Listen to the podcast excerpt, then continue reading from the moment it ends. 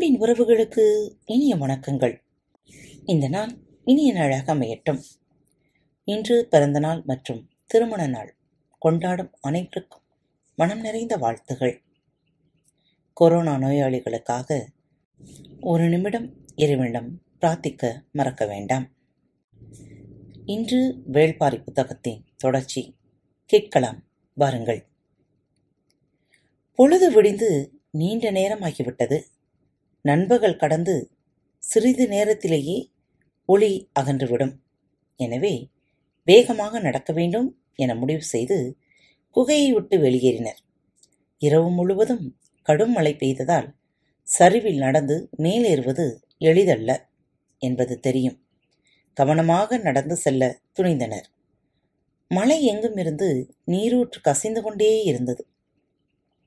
நீரோடும் பாறையை அழுத்தி மிதித்தாலும் வழுக்கும். அழுத்தாமல் மிதித்தாலும் வழுக்கும். பாறையின் செதில்கள் எப்படி இருக்கின்றன என்பதை பொறுத்தே காலடியை முன்னெடுக்க வேண்டும். பாறைகளை கடக்கும்போது பாறை முன்னால் நடந்தான். பாறையின் தன்மை அறிந்து ஆதினிக்கு வழிகாட்டிச் சென்றான். மண்ணை மிதித்து நடக்கும்போது அதே அளவு கவனம் தேவை. பல நேரம் ஆதினியை முன்னால் நடக்க வைத்து பின்னால் வந்து கொண்டிருந்தான். இறங்கும் நீரையும் பாறையையும் மண்ணையும் வேர்களையும் குனிந்து பார்த்தபடியே நீண்ட நேரம் நடந்து கொண்டிருந்தாள் ஆதினி. எங்கும் நீர் எடுத்து ஓடியபடியே இருக்க தொடர்ந்து நடப்பது மிகவும் கடினமாக இருந்தது. சற்றே ஓய்வு தேவைப்பட்டது. ஓரிடத்தில் நின்று இளைப்பாறியபடி பார்வையை எல்லா பக்கங்களிலும் ஓடவிட்டாள் அப்போதுதான் ஆபத்தின் அளவு புரிந்தது. செங்குத்தான பெருஞ்சரிவின் நடுவில் அவர்கள் நின்று கொண்டிருந்தனர். ஆதினி அதிர்ச்சிக்குள்ளானாள்.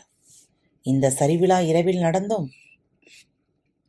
ஆம் இந்த பெரும் சரிவில்தான் நாம் நடந்தோம். அதுவும் காதல் கொண்டே. பாரி சொல்வது தனது செயலைத்தான் என்பது புரிந்தது.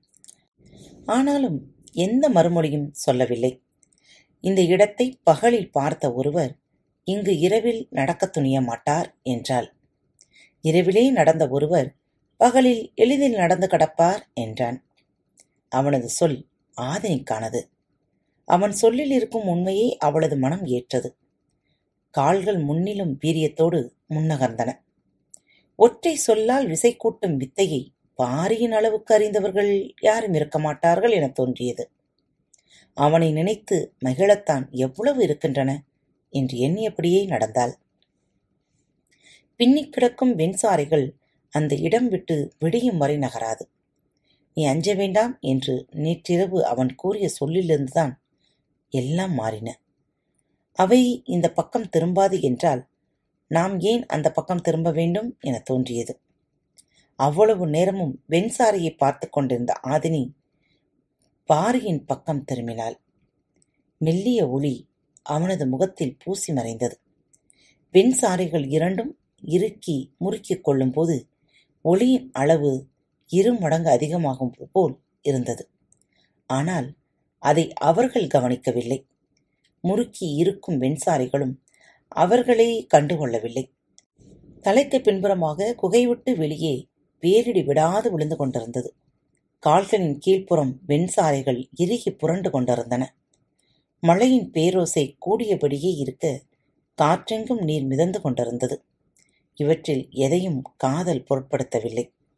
இப்போதுதான் அவற்றை ஒவ்வொன்றாக நினைவு கூர்ந்து கொண்டே நடந்தாள். தங்களைச் சுற்றி எவையெல்லாம் ஏங்கின என எண்ணி பார்த்தாள். எதை நினைத்தாலும் தாங்கள் ஏங்கியதில்தான் எண்ணங்கள் முடிவடைகின்றன. பாரிக்கும் இப்படித்தான் எண்ணங்கள் ஓடுமா? அவனது உள்மனம் இப்போது எதை நினைத்துக் கொண்டிருக்கும்? ஆதினியின் சிந்தனை பாரியை நோக்கி ஓடியது. அவன் கவனமாக செடி கொடிகளை விலக்கி முன்னடந்து கொண்டிருந்தான். அவனுடைய சொற்களின் வழியே செயல்களின் வழியே அவனது என்ன ஓட்டத்தை கண்டறிய முற்பட்டபடியே வந்தாள். அது அவ்வளவு எளிதாக இல்லை. ஆனாலும் ஆதினி தொடர்ந்து முயன்றாள். பெரும் பள்ளம் ஒன்றின் மேலேற வசதியாக அவளை கைப்பிடித்து தூக்கினான். அவள் பாரியின் கண்களை பார்த்தபடியே முன்காலை தூக்கி வைத்து மேலேறினாள். அந்த கண்களில் எதையும் கண்டறிய முடியவில்லை. ஆண்களின் கண்கள் மொழியற்றவையோ என தோன்றியது. இல்லையே நேற்றிரவு என்ன செய்வது என அறியாத கணத்தில் அவன் பார்த்த பார்வைதானே காமத்துக்குள் கட்டற்ற வேகத்தில் நம்மை இழுத்துச் சென்றது. பெண்கண் செருகும் போது தொடங்கும் ஆட்டம். ஆண்கண் செருகி இருக்கும்போது முடிவுறுகிறது எனச் சொல்லக் கேட்டுள்ளேன். ஆனால் இவையெல்லாம் யாரால் பார்த்தறிய முடியும்? மற்றவர்கள் பார்க்க முடியாது. சம்பந்தப்பட்டவர்களால் பார்க்கவே முடியாது. அப்புறம் எப்படி இவையெல்லாம் கதைகளால் சொல்லப்படுகின்றன? மனதுக்குள் எண்ணியபடியே நடந்தார். குறுகிய பள்ளத்தில் நீர்வேகம் சற்றே அதிகமாக இருந்தது. முதலில் அதை கடந்த பாரி அவள் கடப்பதற்கு கை கொடுத்து இழுத்தான் அவள் கடந்து வந்ததும் முன்னே நடக்க விட்டு பின்தொடர்ந்தான் அப்போதுதான் கவனித்தான். ஆதினியின் முதுகில் சிறிய சிறிய கீறல்கள் கோடுகளாய் அங்குமிங்குமாக இருந்தன. கற்படுக்கையால் இப்படி நேர்ந்து விட்டதே என கவலை கொண்டான். மழை பெய்து குளிர் நீங்காமல் இருப்பதால் எரிச்சல் தெரியாமல் இருக்கிறது. கோடை காலமாக இருந்தால் கடும் எரிச்சல் இருந்திருக்கும் என எண்ணியவனுக்கு அதன் ஆபத்து அப்போதுதான் புரிய வந்தது. இப்படியே போனால் இவள் தோழிகள் கேள்விகள் கேட்டே இவளை திணறடித்து விடுவார்களே என்று என்ன நடந்திருக்கும் என்பது எல்லோருக்கும் தெரியும். எப்படி நடந்திருக்கும் என்பதை தெரிந்து கொள்வதில்தான் எல்லோரும் விருப்பமும் இருக்கும். இது போன்ற தடயங்கள் தான் அவர்கள் பயன்படுத்தப் போகும் ஆயுதங்கள். நிலைமையை ஆதனையால் சமாளிக்க முடியாத அளவுக்கு இருக்கும். ஏனென்றால் அவளது முதுகில் இருக்கும் தடயங்கள் அவ்வளவு. இதை பற்றி தெரியாமல் ஆதினி ஏதோ சிந்தனையில் நடந்து போய்க் கொண்டிருக்கிறாள் என்று நினைத்த பாரி நீ சிறிது நேரம் இங்கே இரு. நான் அருகில் இருக்கும் செம்பாறை வரை போய் வருகிறேன் என்றான். ஏன் என கேட்டாள் ஆதினி? உனது முதுகு முழுவதும் பாறையின் செதில்களால் கீறப்பட்ட கோடுகளும் தடயங்களும் நிறைய இருக்கின்றன. தோழிகள் பார்த்தால் கேலிகள் செய்வார்கள் என்றான். அவள் முற்றிலும் எதிர்பாராத ஒன்றை பற்றி பாரி பேசினான். அவனது சொல்லில் இருப்பது அளவிட முடியாத காதல். அதனால்தான் அடுத்த கணமே அது உள்ளுக்குள் இன்பத்தை சுரக்கிறது. அவன் காமத்தின் தடயங்களை மறைக்க பார்க்கிறான். அந்த கணத்தை கற்பனையில் கூட அடுத்தவர் நெருங்கக்கூடாது என தவிக்கும் ஆணின் தவிப்புதான் காதலின் ஆகச்சிறந்த பரிசு என அவளுக்கு தோன்றியது. அவனது சொல்லை கடக்க முடியாமல் நின்றிருந்த ஆதினியை பார்த்து பாரி சொன்னான் செம்பாறையின் ஓரம் இழுத்தோடும் நீரில் பொன் போல மின்னும் மண் துகள்கள் படிந்திருக்கும். அந்த மண் துகள்களை எடுத்து வந்து முதுகில் பூசி விடுகிறேன். அது ஒளியை மின்னிக் கொண்டிருக்கும். பார்ப்பவர்களுக்கு மினுக்கும் மொழிதான் தெரியுமே தவிர முதுகில் உள்ள கீரர்கள் எளிதில் தெரியாது என்றான். நுனி நாக்கால் மேலுதடை தொட்டு நனைத்துக் கொண்டாள்.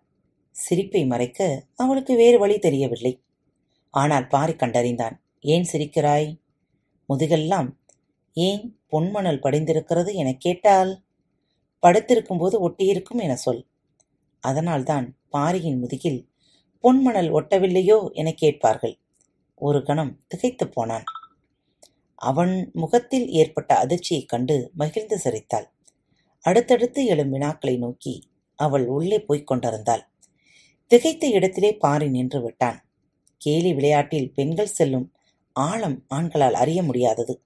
இது பெண்கள் தங்களுக்கு தாங்களே உருவாக்கிக் கொண்ட கலை இன்பம். அதனால்தான் எழப்போகும் வினா பாரிக்கு திகைப்பை உருவாக்கிய கணமே ஆதினிக்கு சிரிப்பை உருவாக்கியது. தோழிகள் கேட்கப் போகும் வினாக்களுக்குள் நுழைந்தபோது அவளது சிந்தனை திக்குமுக்காடியது. பெண்சாரிகளின் நிழலில் எங்களின் காமம் நிகழ்ந்தது எனச் சொன்னால் நிலைமை என்ன ஆகும்? வேலீர்குளம் முழுக்க தலைமுறை தலைமுறையாக இந்த கதை நிலைத்துவிடும் என அவளுக்கு தெரியும். எத்தனை தலைமுறைகளாலும் முதுகில் கீறல் கொண்ட இளம் பெண்கள் இந்த வினாவிலிருந்து தப்பவே முடியாது. காலம் காலமாக பாரியின் குறியீடாக பதில்கள் சொல்லப்பட்டு கொண்டே இருக்கும். அவன் செய்யப்போகும் செயல் எல்லா இளம் பெண்களின் முதுகிலும் படிந்துவிடும் என நினைத்தபடி பாரியின் கையை பிடித்து பொன்மணல் துகள் வேண்டாம். தோழிகளை நான் பார்த்துக் கொள்கிறேன் என்றாள். அவள் சொல்வதை ஏற்பதைத் தவிர வேறு வழி இல்லை எனச் சொல்லி சமாளிப்பாள். என சிந்தித்தபடியே அவன் நடந்தான். அவனுக்குள் வினாக்கள் தொடர்ந்து எழுந்த வண்ணம் இருந்தன. ஆனால் எண்ணங்கள் கேட்க விடாமல் தடுத்துக்கொண்டே இருந்தன. சிறு பாறையின் மேலே ஏறி அவளை கைப்பிடித்து தூக்கிவிட்டான். மேலேறியவுடன் நிமிர்ந்து பார்த்தாள் ஆதினி. எதிரில் சமவெளி விரிந்து கடந்தது. செங்குத்தான பெரும் சரிவை அதற்குள் ஏறி கடந்து விட்டோமா? வியப்பு குறையாமல் முன்னும் பின்னுமாக திரும்பி பார்த்தாள். அவளால் நம்பவே முடியவில்லை. வியப்போடு பாரியை பார்த்தாள். அவன் உள்ளும் வெளியுமாக இயங்கும் விதம் மேலும் மேலும் வியப்பூட்டுவதாக இருந்தது. கதிரவன் எதிர்குன்றின் பின்னால் மறையத் தொடங்கினான். இருவரும் சிறிது தொலைவு சமவெளியில் நடந்து சென்றனர். எதிரில் சிறுமீடு ஒன்று இருந்தது. இந்த மேடு ஏறி இறங்கினால் கீழ் திசையில் நாம் நிறுத்தி வந்த தேர் இருக்கும். நான் குதிரைகளை கண்டறிந்து வருகிறேன். அதுவரை நீ இங்கே இரு என்று சொல்லி நடந்தான். காற்று சற்றே அதிகரிக்கத் தொடங்கியது. மாலையானதும் இன்னும் கடுமழை வரப்போகிறது என சிந்தித்தபடி குதிரைகளை பிடித்து வர விரைந்தான். ஆதினி அவன் வரும் வரை மரத்தடியில் அமர்வோம் என நினைத்து அருகில் இருந்த செங்கழுவை மரத்தின் அருகே போய் உட்கார்ந்தாள்.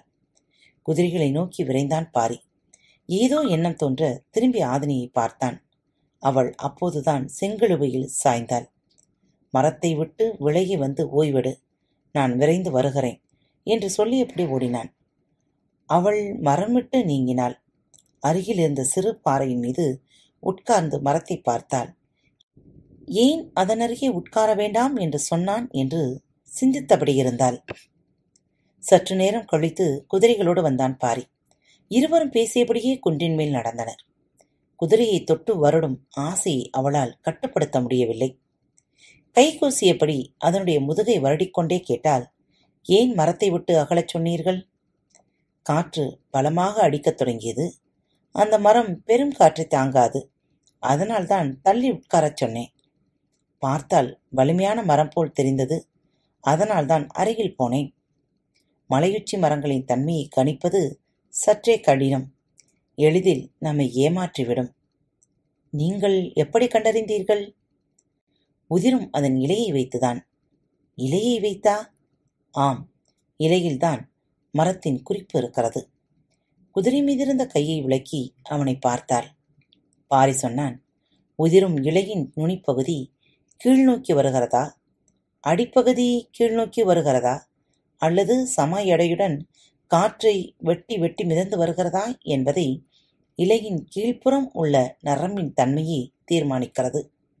மரங்களுக்கு வயது ஆக ஆக நரம்பின் பிடிமானமும் கன அளவும் மாறும். அது மாற மாற முதிரும் இலையின் தன்மையும் மாறும். எனவே உதிரும் இலை எந்த நிலையில் உதிர்கிறது என்பதை வைத்தே மரத்தின் வயதையும் ஆற்றலையும் சொல்லிவிடலாம். வியப்பாக இருக்கிறது என்றால் ஆதினி. இதில் என்ன வியப்பு இருக்கிறது?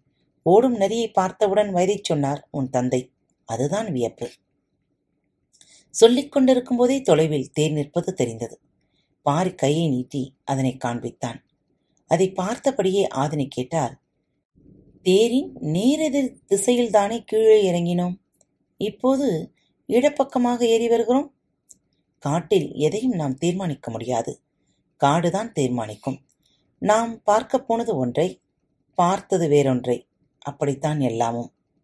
பேசியபடியே தேறி நெருங்கினர் கதிரவன் மலையில் சரிபாதி மறைந்து விட்டான் காற்றின் வேகம் கூடியபடி இருந்தது.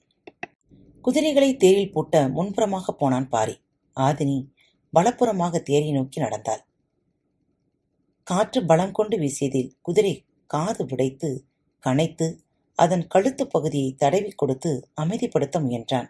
அப்போது ஆதினி அழைக்கும் குரல் கேட்டது. குதிரை மீண்டும் எதிர்காற்றில் துள்ளி கனைத்தது. குதிரையை அருகில் இருந்த சிறு மரத்தில் கட்டிவிட்டு ஆதினியின் அருகில் வந்தான்.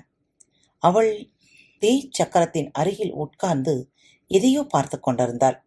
அங்கு உட்கார்ந்து என்ன செய்கிறாள் என்று எண்ணியபடி அருகில் வந்தான் பாரி. தேர்ச்சக்கரத்தின் ஆரக்காலில் முல்லைக்கொடி ஒன்று முழு சுற்று சுற்றி தலையை வெளிப்புறமாக நீட்டியபடி இருந்தது. இன்னொரு கொடி பக்கத்தில் இருந்த ஆரக்காலில் பாதி சுற்றி தலையை நீட்டியிருந்தது. அருகில் வந்த பாரி அதை பார்த்தான். கொடியின் தளிர் காற்றுக்கு அசைந்தபடி ஆரக்காலை தழுவி இருந்தது. ஆதினியின் முகத்தை பார்த்தான். சற்றே பதற்றத்தோடு இருந்தாள். தேரை எடுத்தால் இரு கொடிகளும் அருந்துவிட வாய்ப்புள்ளது. இந்த முல்லைக் கொடியை பக்குவமாக பின்னோக்கி சுழற்றி வெளியில் எடுத்து விடலாமா எனக் கேட்டாள்.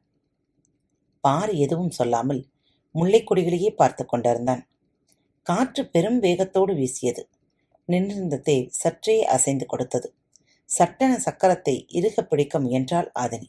ஆனால் பாரியின் கை அதை பிடித்துக் கொண்டிருந்தது. இது நிகழ்ந்து கொண்டிருக்கும் போது குன்றுக்கு பின்னால் சடசடவென பேரோசை கேட்டது. அதிர்ந்து திரும்பினாள். திரும்பாமலே பாரி சொன்னான் அந்த செங்கழுவை விழுந்து விட்டது. ஆதினிக்கு பதற்றம் இன்னும் அதிகமானது. விழுந்த மரத்தில் அணிந்திருந்த பறவைகள் களைந்து வெளியெங்கும் ஓசை எழுப்பின. அதை கவனித்தபடியே ஆதினியிடம் சொன்னான் இலையில் மரத்தின் குறிப்பு இருப்பதைப் போல இந்த முல்லைக்கொடிகளிலும் இருக்கும் குறிப்பு என்னவென்று பார். அவள் முல்லைக்கொடிகளை உற்று பார்த்தாள். சக்கரத்தின் ஆரக்கால்களை முழுமையாக சுற்றிய கொடி தலையாட்டியபடி அவளை பார்த்து கொண்டிருந்தது. அது ஆரத்தை சுற்றியிருக்கும் விதத்தைக் கவனித்தாள். எங்கேயோ பார்த்தது போல் இருந்தது. எங்கே என்று சிந்தித்தபோது வெண்சாரைகளின் நினைவு வந்தது. அதே பின்னல் கொண்டு வளைந்து மேலேற முயன்றது முல்லைக் கொடி. பக்கத்து ஆரத்தின் மீதும் அதே முயற்சியை செய்து கொண்டிருந்தது இன்னொரு கொடி. கூர்ந்து பார்த்துக் கொண்டிருந்த ஆதினியின் கண்கள் கலங்கின. பாரியைத் திரும்பிப் பார்த்தாள். அவன் கண்கள் எண்ணில்லா சொற்களைப் போலப் பேசின. ஆண்களின் கண்களைப் படித்தறிய வேறு வழியுண்டா என மனம் பதறியது. ஆனாலும் தொடர்ந்து முயன்றாள். இடப்புறம் இருப்பதுதான் நானா? என்று ஆதினியின் ஆழ்மனம் கேட்க, இல்லை, வலப்புறம் இருக்கும் கொடிதான் உனது சாயிலே தலை சாய்ந்தே இருக்கிறது என்று பாரி சொல்ல, மனதுக்குள் நீங்காத உரையாடல் நிகழ்ந்து கொண்டிருந்தது. வெண்முல்லையும் வெண்சாரையும் வடிவத்திலும் வாசனையிலும் ஒன்றே என ஆழ்மனம் சொல்லியது. காற்று வீறு கொண்டு வீசியது. ஆதினி பாரியின் கைகளை இறுக அணைத்து தோல் சாய்த்தாள். குகை நமக்கானதாக மாறியது போல் தேர் முல்லைகளுக்கானதாக மாறிவிட்டது என்றான் பாரி. வெட்கம் கலையாத சிரிப்போடு ஆதினி சொன்னால் நேற்று நாகம் கற்றுக் கொடுத்தது இன்று முல்லை கற்றுத் தருகிறது. காடு கணம்தோறும் நமக்கு கற்றுக் கொடுத்து கொண்டேதான் இருக்கும் என சொல்லியபடி தேர்விட்டு நகர்ந்தான் பாரி. தன் விரல்களால் சக்கரங்களின் ஆரங்களை தொட்டு வருடியபடி அந்த இடம் விட்டு எழுந்தாள் ஆதினி. இருவரும் நடக்கத் தொடங்கினர். ஆதினி மெல்லிய குரலில் படர்வது குறுமுல்லை. ஒரு மலர் பூத்தால் போதும் காடே மணக்கும் என சொல்லிவிட்டு பாரியின் முகத்தைப் பார்த்தாள். என்ன பொருள் இதற்கு? பாரியின் கண்கள் தடுமாறின. பெண்ணின் கண்கள் சொல்வதை முழுமையாகக் கற்க ஆண்களால் முடியுமா என்ன? உதிரும் இலையின் குறிப்பு தெரிந்த உனக்கு வீசும் பார்வையின் பொருள் புரியாதா? என்று கேட்பது போல் இருந்தது. இருவரும் காதல் மயக்கம் கலையாமல் நடக்கத் தொடங்கின பொன்மணல் துகள்கள் மனமெல்லாம் மின்னிக் கொண்டிருந்தது. கீறல் தழும்புகளிலிருந்து குறுமுலையின் நறுமணம் கசியத் தொடங்கியது. பாரியின் வலக்கையை தனது இடக்கையால் பின்னியபடி நடந்தாள். வெண்சாரை ஒருபுறம் குறுமுல்லை மறுபுறமாக படர்ந்து கொண்டிருந்தன. இருவரும் எவ்வியூர் நோக்கி நடந்தனர். இன்றும் ஐவகை குறிஞ்சியில் மலர்படுக்கை அமைத்திருப்பர். ஆனால் மலராத முல்லையின் மனமேந்தி சுடரின்றி பரவும் ஒளியேந்தி வந்து கொண்டிருக்கும் இந்த காதலர்களின் இரவை மற்றவர்களால் எது கொண்டு அலங்கரிக்க முடியும்? போகும்போது கட்டி போட்டிருந்த குதிரைகளை கையில் பிடித்துக்கொண்டு நடந்தனர். இரு குன்றுகளைத் தாண்டியபோது எதிரில் பாணர் கூட்டம் ஒன்று வந்து கொண்டிருந்தது. எவ்வியர் வந்து திரும்பும் பாணர்களை வீரர்கள் அழைத்துக் கொண்டு போயினர். பாரி தேரில்தானே வந்ததாகச் சொன்னார்கள். இப்போது குதிரைகளை கையில் பிடித்துக்கொண்டு நடந்து போவானேன்? என்று ஒரு பாணர் கேட்க, அதோ தேர் அங்கே நிற்கிறது. அருகில் போய் பார்த்தால் காரணம் தெரியப் போகிறது என்று இன்னொரு பாணன் சொன்னான். முல்லைக்குத் தேரை கொடுத்ததாக பாணர்கள் பாடுகிறார்களே அது உண்மையா என்று கபிலர் கேட்டதற்குத்தான் இந்த முழு கதையையும் பாரி சொல்லி முடித்தான். கேள்வி என்னமோ முல்லைக்கொடியை பற்றித்தான். ஆனால் பாரி தனது திருமண காலத்திலிருந்து நடந்ததை விளக்கியதற்குக் காரணம் காலம்பன் அனைத்தையும் அறிந்து கொள்ள வேண்டும் என்பதுதான். சோமப்பூண்டின் பானம் இருந்தும் அன்று யாரும் ஒரு குவளை கூட குடிக்கவில்லை. பாரி நடந்ததை சொல்லி முடிக்கும்போது அனைவரும் பெரும் வியப்பில் மூழ்கிப் போயிருந்தனர். முல்லைக்கொடி பற்றி பற்றிக் கேட்ட கபிலரோ இராவிரி மரம் பற்றி கேள்விப்பட்டதும் அதிர்ந்து போனார். இதைத்தான் வடதேசத்து முனிகள் ஜோதி விருட்சம் என சொல்கிறார்களோ எனக் கேட்டார். தேக்கனின் வியப்பு வேறு விதமாக இருந்தது. நீயும் ஆதினியும் வெண்சாரியைப் பார்த்தீர்களா? இதுவரை சொல்லவே இல்லையே எனக் கேட்டார். பாரியைப் பற்றிய தேக்கனின் வியப்பு கால காலத்துக்கு நீங்காதது என்பது அவரின் பார்வையிலேயே புலப்பட்டது. காளம்பனின் வியப்பு முல்லைக்கொடியோ வெண்சாரியோ அல்ல. ஆயுதங்களை கூர்மையாக்கும் கல் இருக்கிறதா? பல்வேறு தாதுக்களை ஆற்றலாக மாற்றத் தெரிந்த புதினியின் பதினெட்டு குடிகள் அவர்கள் எதையெல்லாம் செய்யும் ஆற்றல் படைத்தவர்கள்? அடுக்கடுக்காய் மேலெழுந்தபடி இருந்தது காளம்பனின் வியப்பு. எல்லோரும் வியந்ததைப் போல பாரியும் வியப்பு நீங்காமல் தான் இருந்தான். இந்த நிகழ்வு எப்படி வெளியில் தெரிந்திருக்கும் என எண்ணிப் பார்த்தான். பேசியபடி தங்களை கடந்து போன பாணர்கள் தேர் சக்கரத்தில் முல்லைக்கொடி பின்னிக் கிடப்பதைப் பார்த்து பாடல் புனைந்துள்ளனரோ என்றார். கேள்வி கபிலருக்கு வியப்பைக் கொடுத்தது. நிலமெங்கும் உனது புகழைப் பரப்பும் குறியீடு இதுதான் என்றார் கபிலர். படர வழியின்றி கொடி தவித்ததால் யாராக இருந்தாலும் அதற்கு வழி செய்துவிட்டுதானே போவார்கள்? இதில் வியக்க என்ன இருக்கிறது? என்று கேட்டான் தேக்கன். மலைமக்களின் வாழ்வை சமவெளி மனிதர்களின் புரிந்து கொள்வது எப்படி எளிதில்லையோ அதேபோல்தான் சமவெளி மக்களின் எண்ண ஓட்டங்களையும் சிந்தனை நிலையையும் மலைமக்கள் புரிந்து கொள்வதும் எளிதல்ல என்றார் கபிலர். தேக்கனுக்கு அவர் சொல்ல வருவது விளங்கவில்லை. உங்களுக்கு இது வாழ்வின் பகுதி. எனவே நின்று பார்க்க ஒன்றுமில்லை. ஆனால் தவித்தலையும் மக்களுக்கு இது கனவு. எனவே கடக்க வழியின்றி பாடியபடியே இருக்கின்றனர் கபிலரின் சொற்கள் ஆழத்துக்குப் போயின. அதை பற்றிய சிந்தனையும் அவ்வாறே. இரவெல்லாம் பேசினர். சோமப்பூண்டின் பானம் விட்டு மனமும் உடலும் வெளியேறிவிட்டது என்பதை அவர்கள் உணர்ந்தனர். குடியும் இரவும் அவர்களை விட்டு அகன்றன. காத்துக்கொண்டே இருங்கள். மீண்டும் பரம்பின் குரல் ஒழிக்கும் உங்களிடமிருந்து விடைபெற்றுக் கொள்வது உங்கள் அன்பு தோழி. மீண்டும் சந்திப்போம்.